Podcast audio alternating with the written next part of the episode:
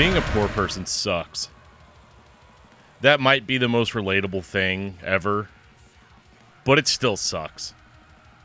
I remember growing up in what I considered to be a middle-class working family in the late 80s and early 90s. And there's just so many details that I missed in regards to things like money or how my parents obtained money and how they applied it to what I, as a kid, enjoyed every day. Stuff like electricity, heat, air conditioning, water, plumbing, appliances. I never thought about how I got school supplies or new clothes or computer games. I just never saw how every time we had an appliance break, my dad would stay up all night fixing it. It was kind of a non-issue. I straight up just didn't see it, didn't hear it, didn't think about it. I definitely took it for granted, and now I kind of wish that I hadn't. Maybe if I hadn't, I would have been more prepared for the frustrating life that I was about to start living. See, my family was low income, and it definitely got better over time because my dad busted his ass every single day and every single night to kind of claw out a better place for us in the world and a better life for us. And I just never thought about how that affected him mentally, physically, or even emotionally. You know, dads are invincible, right? If you go back and listen to my Unteachers episode from this season, me and Steven talk about how hard it is to be a dad when your own cup is empty, but you still have to fill everybody else's cups. And I guess my dad did a really good job of that because I never even thought about it. He did a good job of making it seem like it wasn't an issue. Like he was invincible and nothing was ever going to get him down. He just wasn't super emotional. And if he was emotional, I just didn't see it, or he just wasn't emotional around me. However, as a kid, I was super emotional. In the first episode of this podcast, I said that I always felt like my emotions were bigger than I was. Like there was no way for me to properly express them without going to some ridiculous extreme. The kind of uncomfortable extremes that I've been talking about throughout this whole season, really. That kind of uncomfortable anger. And I think a lot of the time, guys like me and maybe like you listen to extreme music because despite the very real emotions of anger, fear, abandonment, depression, sadness, we mainly listen to that music because it sounds good to us. We recognize it, right? And sometimes we can even relate to it. But there are some feelings in some situations that are so personal and so potentially close to home that no matter what, when we hear it in an audio medium, it can make us super uncomfortable. And it might even make us physically upset. And that's kind of where I'm at with this EP, And I Return to Nothingness by Lorna Shore. And I'm going to talk about a lot of things that might seem a little bit unrelated to that, but trust me, it'll all make sense in the end. Another interesting thing about music is how it can kind of breeze by you without you even noticing it for what it actually is. Sometimes life circumstances and music have to really line up before they hit.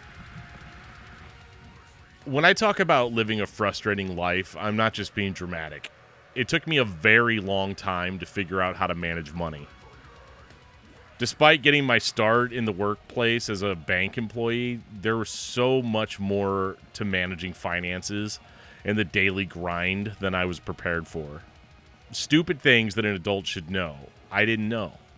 Things like realizing the importance of keeping your job in relation to keeping your place to live and keeping your utilities turned on.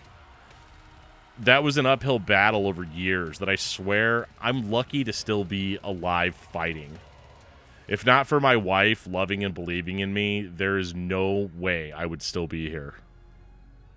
However, eventually I did start to understand things. 4 to 5 years of trial and error after getting married and then finally figuring it out. It was almost too late in a way. I'd already dug myself one hell of a hole that I had to climb out of.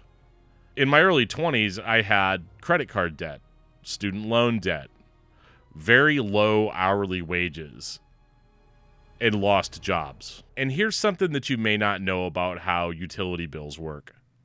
See, if you pay your bill every month, it's usually pretty reasonable. You pay and your stuff stays turned on and it's all good. However, if you fall behind in your payments, maybe there's a grace period and you can pay a late fee and it's all good still. However, super low income people don't live like that. What eventually happens is you get 1 to 2 months behind because you may have lost your job and just straight up didn't have the money to pay that. So they start sending you letters in the mail threatening to shut you off. And anyone who's low income knows exactly what I'm talking about when I start talking about disconnect fees. The disconnect fee is that minimum amount of money that you can pay in order to prevent getting disconnected. And this will be important later, I promise. Despite making a budget and knowing exactly how much money I had to pay every month to stay afloat, I didn't make enough money to pay all of those bills. I kind of just had to pick sometimes what bills I was going to pay and sort of take advantage of those grace periods in order to kind of keep it all together, keep it all working smoothly. So I knew how much money I needed, but the amount of money that I needed was never equal to the amount of money I actually had. So what eventually ends up happening with this is that you will fall behind, you will continue to fall behind, and before you know it, the bills you pay every month is just that minimum disconnection fee to keep from getting those utilities turned off. And for over 10 years, I just straight up lived that way. Sometimes I couldn't even meet the disconnect amount, and a utility would sometimes get turned off for a day or two. So the only way that I was able to survive during that period of time was to sell things. Over that time period, I sold half of my CD collection, all of my childhood video game collection, my movies, my books, my DVDs, just the things that I enjoyed, the fun things, but things that weren't necessarily necessities. I used to fashion myself a collector, right? I'm a collector of CDs, a collector of vinyl records, a collector of video games. I wanted to collect everything. At one time, I was actually a collector of VHS tapes, DVDs, comic books, video game magazines, laser discs. I had a really weird ragtag amount of collections going on at the same time. And this is all whenever I was like a kid, teenager, right? So I didn't really think about how that was going to affect me later on in life, that one day I would have to make the hard choice of parting with those collections. Whenever your utilities are in danger of being shut off and you're married and you're living on your own, all of that stuff starts to devalue in your mind. And you start realizing that maybe you shouldn't be collecting stuff. Maybe you shouldn't be building this vast hoard, because yeah, you can have a lot of stuff, but eventually that's going to have to go somewhere, right? And if you don't have a house for your stuff to go in, what value is it? So I sold a lot of stuff in order to pay those bills, to make those hard choices, and I cried about it because that's a thing that I do. So anything that I had that had resale value, I would sell in order to stay afloat. If I lost a job during this time period, it was devastating. If the car broke down, it would be devastating. When it was time to renew the plates and you knew the car wasn't going to pass inspection, it was time to sell a bunch of stuff and hope you could afford to pay not only for the expensive repairs, but also be able to pay for the inspection itself and pay for the plates. I remember one time the plates were expired and I was driving to an auto shop to get repairs done. And I got a ticket for expired plates. Then, once the repairs and inspections were completed, I got pulled over again the same day on my way to the DMV to get new tags because I had expired plates. And the police were not sympathetic. Because believe me when I tell you that being low income is absolutely treated as a crime.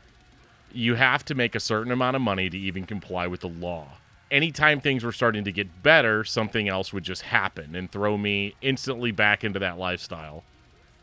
And I became a survivor through that, having enough forethought to thrift collectible items in order to hold on to them and then sell later in case of an emergency. And this type of scrappy living resulted in a lot of mental health issues, obviously. there were times where I felt like I just couldn't keep up with it, because like you'd run out of stuff to sell. There were so many moments during that 10-year period of my history that I just didn't know what I was going to do. Like that go to sleep at night not knowing what's going to happen or how you're going to make it through to the next day. There was a time period where my day-to-day was just going to work, blocking dozens and dozens of collection calls, and just hoping to God that a utility wouldn't get shut off while I was away from the house. Because then I would have to leave work and go sell a bunch of stuff that I may or may not have actually had or wanted to part with. And it was just a perpetual state of fear. I felt like total trash.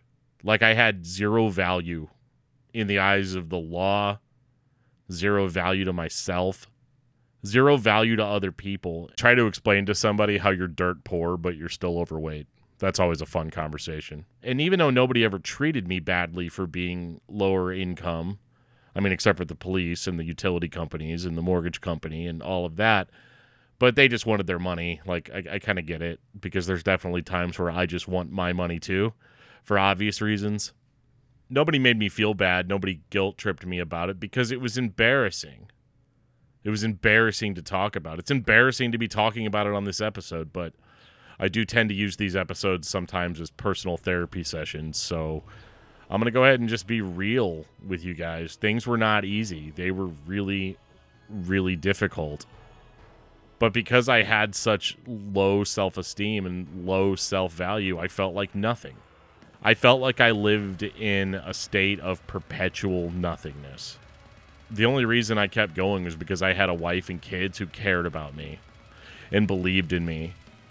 And over the years, that lifestyle chipped away at me so much that my mental health suffered, my emotional health just died. My physical health had suffered quite a bit. And there was just nothing I could do about it. And I kind of sat around waiting for things to get better, but they just didn't get better on their own, because that's not how it works.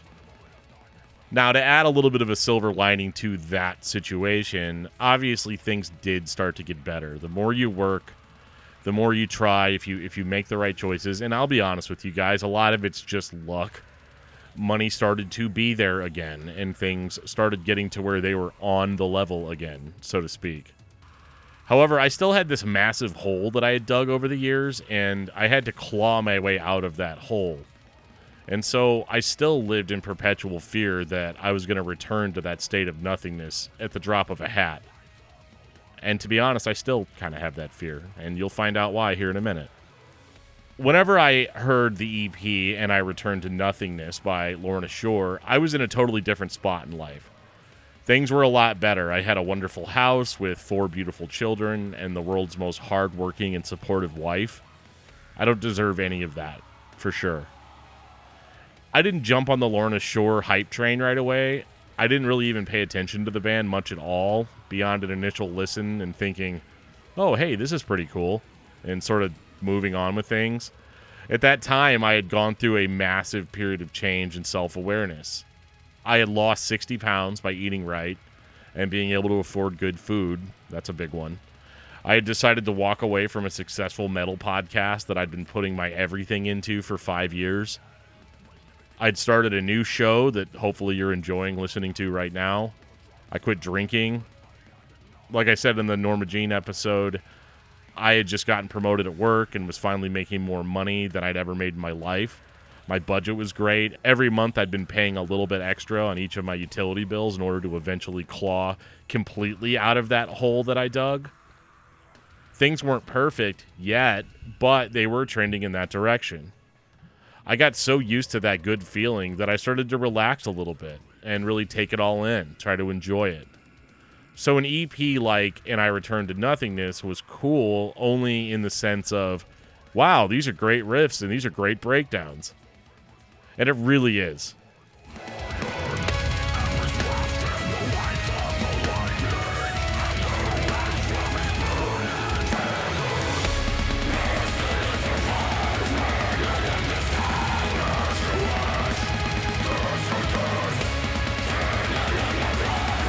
I hadn't been paying much attention to deathcore at that time. it's not my favorite genre of heavy music by any stretch, so I typically stick to my mix of death metal, black metal, and metalcore. However, what attracted me to Lorna Shore was their focus on adding orchestral as well as black metal elements to their deathcore sound. They didn't do that kind of stuff in their earlier material. They had more of a metalcore sound, and then they kind of transitioned into what they are now, which is more of a black and deathcore band. What's interesting about Lorna Shore is at first I thought they were just some new band. But what we have with Lorna Shore is a band who has spent nearly a decade trying to break through so many obstacles that stood in their way, including tons of member changes. At one point, all the original members were gone. The band has had 3 vocalists in their career, which is really a hard thing to recover from. As a guy who's been in a few bands growing up, I can totally feel a kinship with that, where things seem like they're trending upwards, only to be completely derailed at the drop of a hat. One small thing, and everything just falls apart. However, they persevered, and they came back in a very big way, which is what I was working on around the same time. Once I had really started giving this EP spins in my regular rotation, I found their method of songwriting very interesting. Despite the extremity of the music itself, the band has taken the normal deathcore song structure of play as many different riffs as possible in whatever order sounds cool, and then, play some breakdowns, and replaced it with more of a straightforward, almost like rock song structure, with defined choruses and verses, and then kind of sprinkling the breakdowns in at the perfect moment to create real spectacle. And I think this is why people sometimes call them a pop deathcore band, despite the absence of traditional, clean singing and catchy choruses. I don't know if the choruses aren't catchy. I mean, the whole Ezrael, carry me beyond the veil part of To the Hellfire is actually one of the catchiest things I've ever heard. And I find myself humming that to myself all the time. For only being 3 songs, this EP gives you a hefty, almost 18 minutes of nonstop slaughter, with some of the most outrageous vocals I've ever heard. Maybe they weren't the first band to do vocals like this, but the combination of Will Ramos's over-the-top delivery and the band's skill and level of energy makes this a really above-average release, in my opinion. I don't find myself humming deathcore songs very often, so this was pretty unique. The symphonic elements present in these songs gives a huge gravitas to the flow of the song, and the absence of those elements works really well during some world-annihilating breakdown. It creates a really satisfying texture and contrast to each song. And obviously the best song on the EP is To the Hellfire. I mean, 11 million YouTube views don't lie. I know my timing on talking about this EP is a bit delayed since the band has already released a full-length follow-up to this EP, and it's incredible. I'll probably talk about that in season 7 or something. But these songs were a necessary soundtrack to my very recent history. And this is how the first part of the episode and the second part tie together. At this particular point in my personal history, I'm on the rise. After a series of false starts, much like Lorna Shore, there's always that ever-present fear that something is going to derail it. So I remember I was at work, and this story that I'm about to tell happened about 3 or 4 weeks ago. So this is very recent. I'm a little bit out of my comfort zone doing it, so bear with me. So I remember I was at work during a 10-hour shift on a Wednesday morning. Everything's going great. The job's going great. The podcast is going great. Everything's seemingly fine. Until it isn't. My wife calls me to tell me that her and the kids are about to leave the house for the day, which is pretty normal for a Wednesday.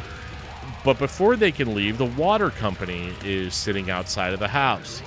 So, instant panic. She said they needed a pretty hefty sum of money up front, or else they would have to shut us off. Now, it's been a long time since we've been in that particular situation, so my wife knew exactly what to do.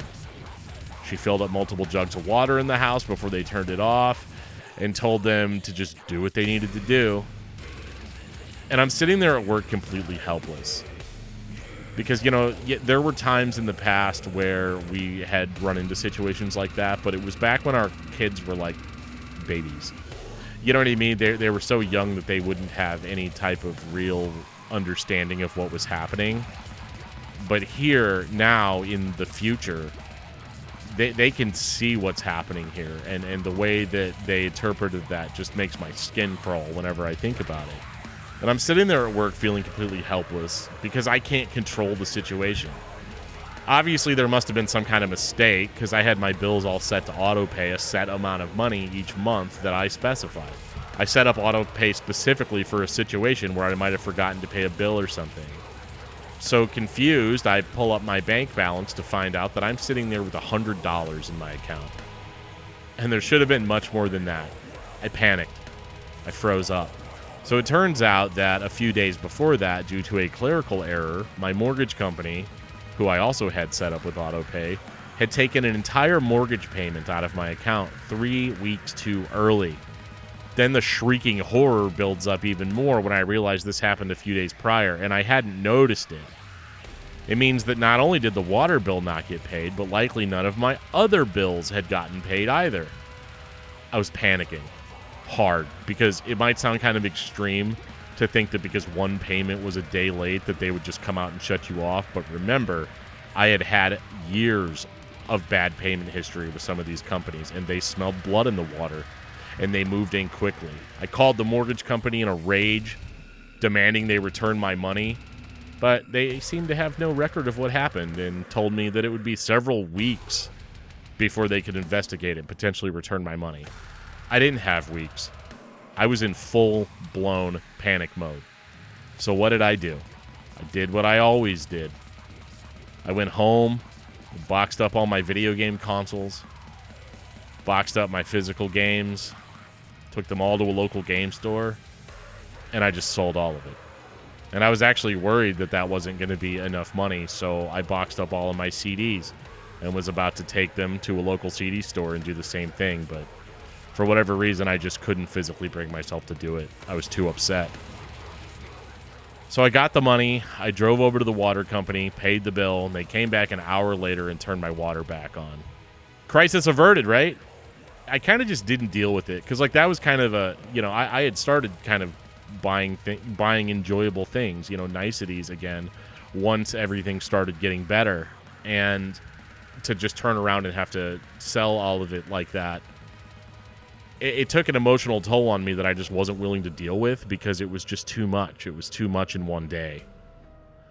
So I just didn't deal with it. I just couldn't deal with the implications of going for so long on the high road and then having to resort to this again. It was just more than I could take. So I just chose not to deal with it and just went back to work the next day like nothing happened. And I'm thinking that I'm finally at the level to where I'm able to deal with this and not let this bother me and not let this get to me. But man, sometimes life just likes throwing a lot of stuff at you fast. Because my wife called again to let me know that the family van was not working and that it wouldn't start.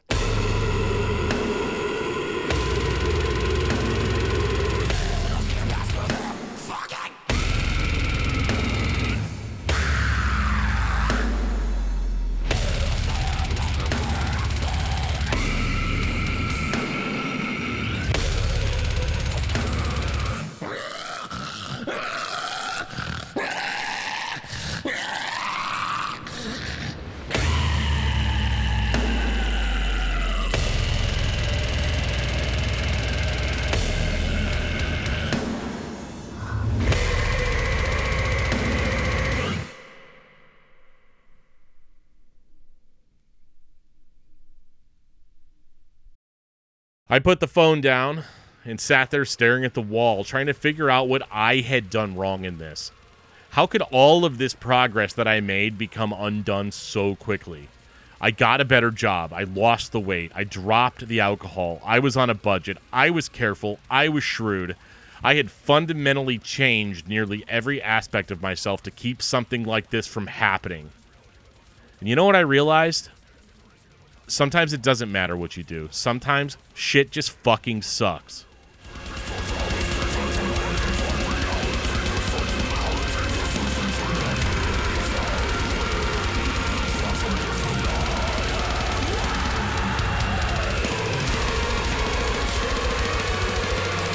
So before we go into the outro proper, there's a couple of things that I just want to clarify. Obviously, this episode was much more negatively themed than some of the previous ones. All of my episodes up to this point have been about self-improvement and how to get better. And that is something that I still 100% believe in and something that I am 100% committed to. And this situation was just an example of how quickly things can change on you on a dime. Now, it turns out all these weeks later, the bank did eventually realize their error. They did refund me the money that I needed. Just took them a really long time. It's funny how they can take money from you instantly, but they send you back, you know, $1 at a time in the mail, right? For whatever reason, the technology doesn't exist in reverse. That said, everything is totally fine. This episode was not done with the intention of garnering sympathy or asking you guys to send me money. Please don't send me money. I mean, you can always sign up for my Patreon, but don't feel as if you need to send me money in order for things to be good. Things are good. And this episode, the main intention I had with it was a way to vent that frustration in a healthy way that wasn't self-destructive and just in a way that other people could relate to. And how, you know, this Lorna Shore EP, even though I came to it a year late to the party, was exactly what I needed to be hearing at that time. It was the thing that matched the emotion that I was feeling, the emotion that I had that was bigger than I was. That's what this record was for me. It really helped me through a tough time, and I hope that your interactions as the listener with music are largely the same way. Maybe I'm a different breed of person, but in my opinion, I probably wouldn't even still be around if it wasn't for this music. And so I hope that you guys were able to get something positive out of my super negative episode. If this is your first episode of the podcast ever, my name is Daniel Terry. I did not actually properly introduce myself at the beginning of this episode. And this podcast comes out every single week. It's available anywhere that you listen to your podcasts. And we're starting to round out the season. We've got just a few episodes left before we hit episode 20, where I'm going to take a little bit of a breather, and then I'm going to come back and hit you guys hard with season 2. If you guys want to follow me on social media, you can find me on Facebook, Twitter, Instagram. There's going to be links in the show notes of this episode that'll take you all those places. If you haven't ever checked out Lorna Shore before, you must have been living under a rock, but make sure you check out some Lorna Shore. And guys, if you want to talk to me directly, you can always send me an email at dftdungeon@gmail.com, or you can hang out with me on my Discord server. I'll have a link to an invite to Discord. That's pretty much where I hang out. I'm on the social media sometimes, but I kind of keep that regimented because social media is kind of an emotion drain for me sometimes. So I like to hang out on Discord with my friends. And if you're listening to this podcast, I very much consider you a friend. And hope to see you on Discord. But if not, I will see you again next week.